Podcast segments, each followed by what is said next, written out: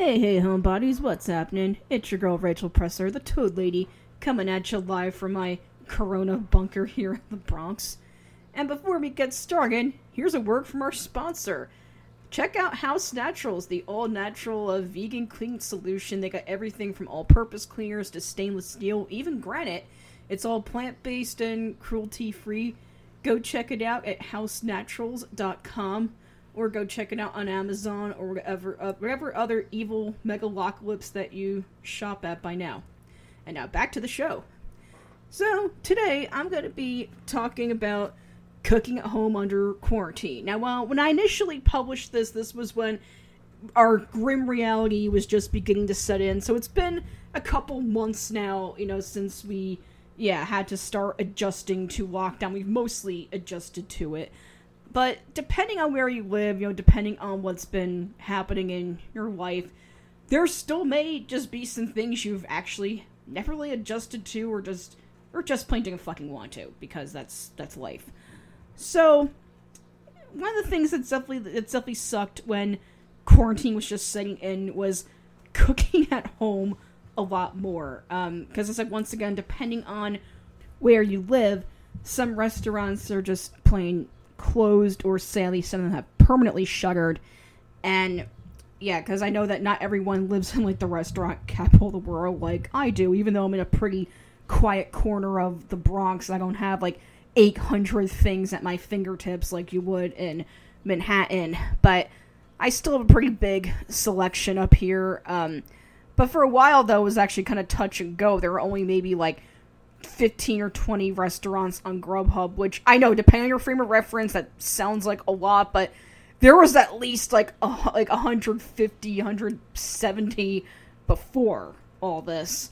Um, but now it's I think now I think there's like even more than there was before. Anyway, um, yeah. So adjusting to cooking at home was definitely a miserable adjustment for me to make. You know, for a lot of reasons, but one of one of them just being that I hadn't realized, showed you just like how much of um, the landscape, you know, just really is, you know, in the city. Like eating out a lot is just a very big part of our culture here in New York. It, you know, it, it is what it is. Um, it doesn't mean like you're going out to like a you know to like a fancy place like for every freaking meal, but you know it's still like how much food that like we don't make at home. It really just becomes apparent to you, um, especially in these times. You know, whether like you know, just think about it. Like when you're going to work or like you have you know, in my or in my case, when you don't work a traditional office job, but you still have places to go in the morning, like you want to meet that friend for coffee while they actually have an hour free, you know, waiting to go get their car from the shop or something. And yeah, you're gonna like go to Starbucks or go to like that sandwich shop, you know, by the mechanic or, um, yeah, when you're going to a traditional job, like how many people, you know, yeah, like get their breakfast, you know, to go eat on the train or at the office instead of bothering to make it at home if you're just like too busy or you slept in to go for to go for lunch. Like if you know some depending on what what type of job you have, you know what how your workplace is. I mean, me like when I still had like a straight a straight job, I I really didn't want to be around these people more than I had to. So you bet your ass I got up and left and got a little bit of respite from them. And then sometimes I would stay you know in the city you know for dinner. Um, you know if I, if I, I was gonna meet with a friend who also worked in the city, or I just wanted to wait until rush hour died down, and so I may as well stay in the city and go eat something, you know? And so you just don't think about it, you know, until it's suddenly taken away. And so one of the things that I really wanted to impart in that article I wrote is um, especially for us singletons who don't have kids is that you don't have to cook in bulk if you don't want to. Um, because that's something I always saw, like, you know, being, like, advised to people. Like, since I was in high school, like, I always heard from, like, my home ec teacher or from, like, you know, other kids' parents that, like, oh, yeah, like, cook this, like, fucking doomsday amount of lasagna so you can have lasagna all week long. And, like, I don't know if it's just my particular mental health issues or what, or just, or just the fact that, I don't know, having lasagna all week just sounds miserable. I, I don't know. Like, I never liked the idea, even if it's like the best food you know that you can think of. That like, oh, this is like the best pizza with like some super like rare cheese you can only get like at the yuppie grocery store and tomato sauce that like that would have made like Gordon Ramsay furiously fap to it. Like no, even if like that was in the damn fridge, if that's all I have to eat for a week, I will get bored of that shit like in 2 days and just not want to touch it. Okay, so then you go pack it up for the freezer so it doesn't go bad.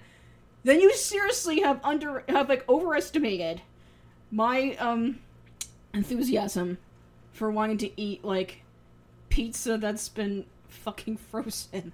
Like that's what I see all the time. Like when people say, "Oh, to make you know all this bread," like where I did more pieces about bread making in quarantine. Um, no, you got you gotta have bread while it's fresh. You gotta have it like when it's fresh out of the oven, and you freaking like descend upon that like the way that a private equity vulture does with an empty storefront in the city. Like, come on, you gotta enjoy that when it's hot out of the oven. Like, I can understand like freezing if you're just gonna toast it or like make French toast with it, but no, enjoy that while it's fresh. Fuck filling the freezer with like all these homemade versions of things that are just gonna sit there and then not even be that good when you go to reheat them. Um, yeah, so that was definitely I think like one piece of bad advice that a lot of um, solo households tend to get, and just like what makes what can make cooking like even more unenjoyable and just feel like such an irksome chore. Um, the other big thing is not even having like you know the proper tools for freezing stuff because a lot of like those regular containers you know that you see um, at home goods stores or like I bought I bought a lot of like Sistema containers at my local Marshalls before everything went went uh, haywire because those are really good containers. I've, I think they're pretty high quality and sturdy, but they do not freeze. Like I've had to like throw out Sistema containers that where I f- kind of forgot about that, and then suddenly my overcrowded freezer would just get totally full, and then those shits would fall on the floor, and you know that shatter like it was a freaking like Lenox vase, and then yeah, that really sucked. So even though Sistemas are great for like virtually anything you put like in the fridge or on a shelf, they turn to glass when you freeze them. So you really need to have like freezer safe containers, which once again that sucks if you just don't have a lot of money to go buy them right now. Um gee, that twelve hundred dollar stimulus you we got once yeah, gee, that went so far. Oh yeah, like people are really gonna be buying know non essentials with it now. Um yeah, so if you just don't have like freezer safe containers, you can be kind of screwed. Um, and then there's only like so much you can put in those you know those disposable freezer bags. Um, but yeah, so it's a matter of also like being able like to store things you know correctly if uh, if you really don't think you're gonna like eat extras of something after like the second day or so. Um, but yeah, not cooking in bulk was just I think one of the most liberating things. No, because even even in a damn global crisis, I'm like, no, I am not slaving over this any longer. Then I freaking have to. Um, but yeah, although it does help to have some things handy in the freezer. Like personally, I like making smoothies a lot, so I would totally like add a shit ton of extra fruit and vegetables, like you know, to my Instacart orders or pick more up at the store, um, just so I could always have it on hand to make smoothies. So, yeah, there are some things you can do well in bulk with, but so yeah, make a list of it because you don't have to be shamed, you know, if you don't want to do this because that's the thing. People just love to shame too much. They're like, "Oh no, this is like how you should do things." No. You know what I'm going to tell you?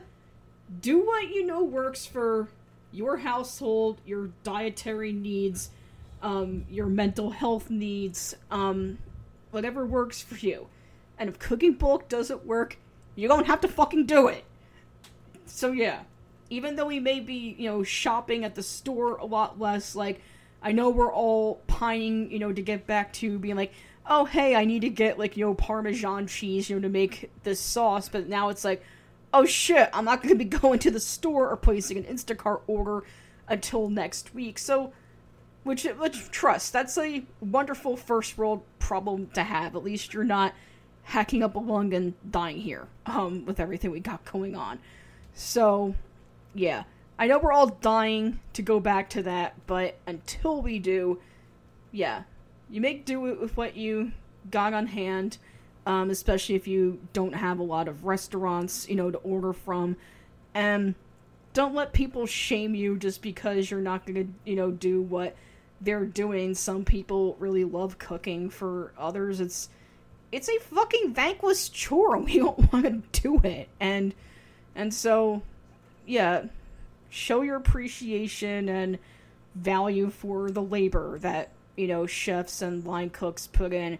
I appreciate them like ten thousand times more than I already did. You know, after all of this. And now, if you'll excuse me, it's about time to wrap up this episode so I can actually, well, you know, order a damn pizza because I was actually just talking about pizza a few minutes ago, but damn it, I have to stop recording around dinner time. This isn't good.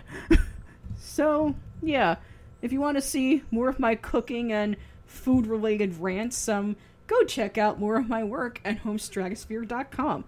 Give us a follow on Twitter at homestratos, and I will catch you again next time.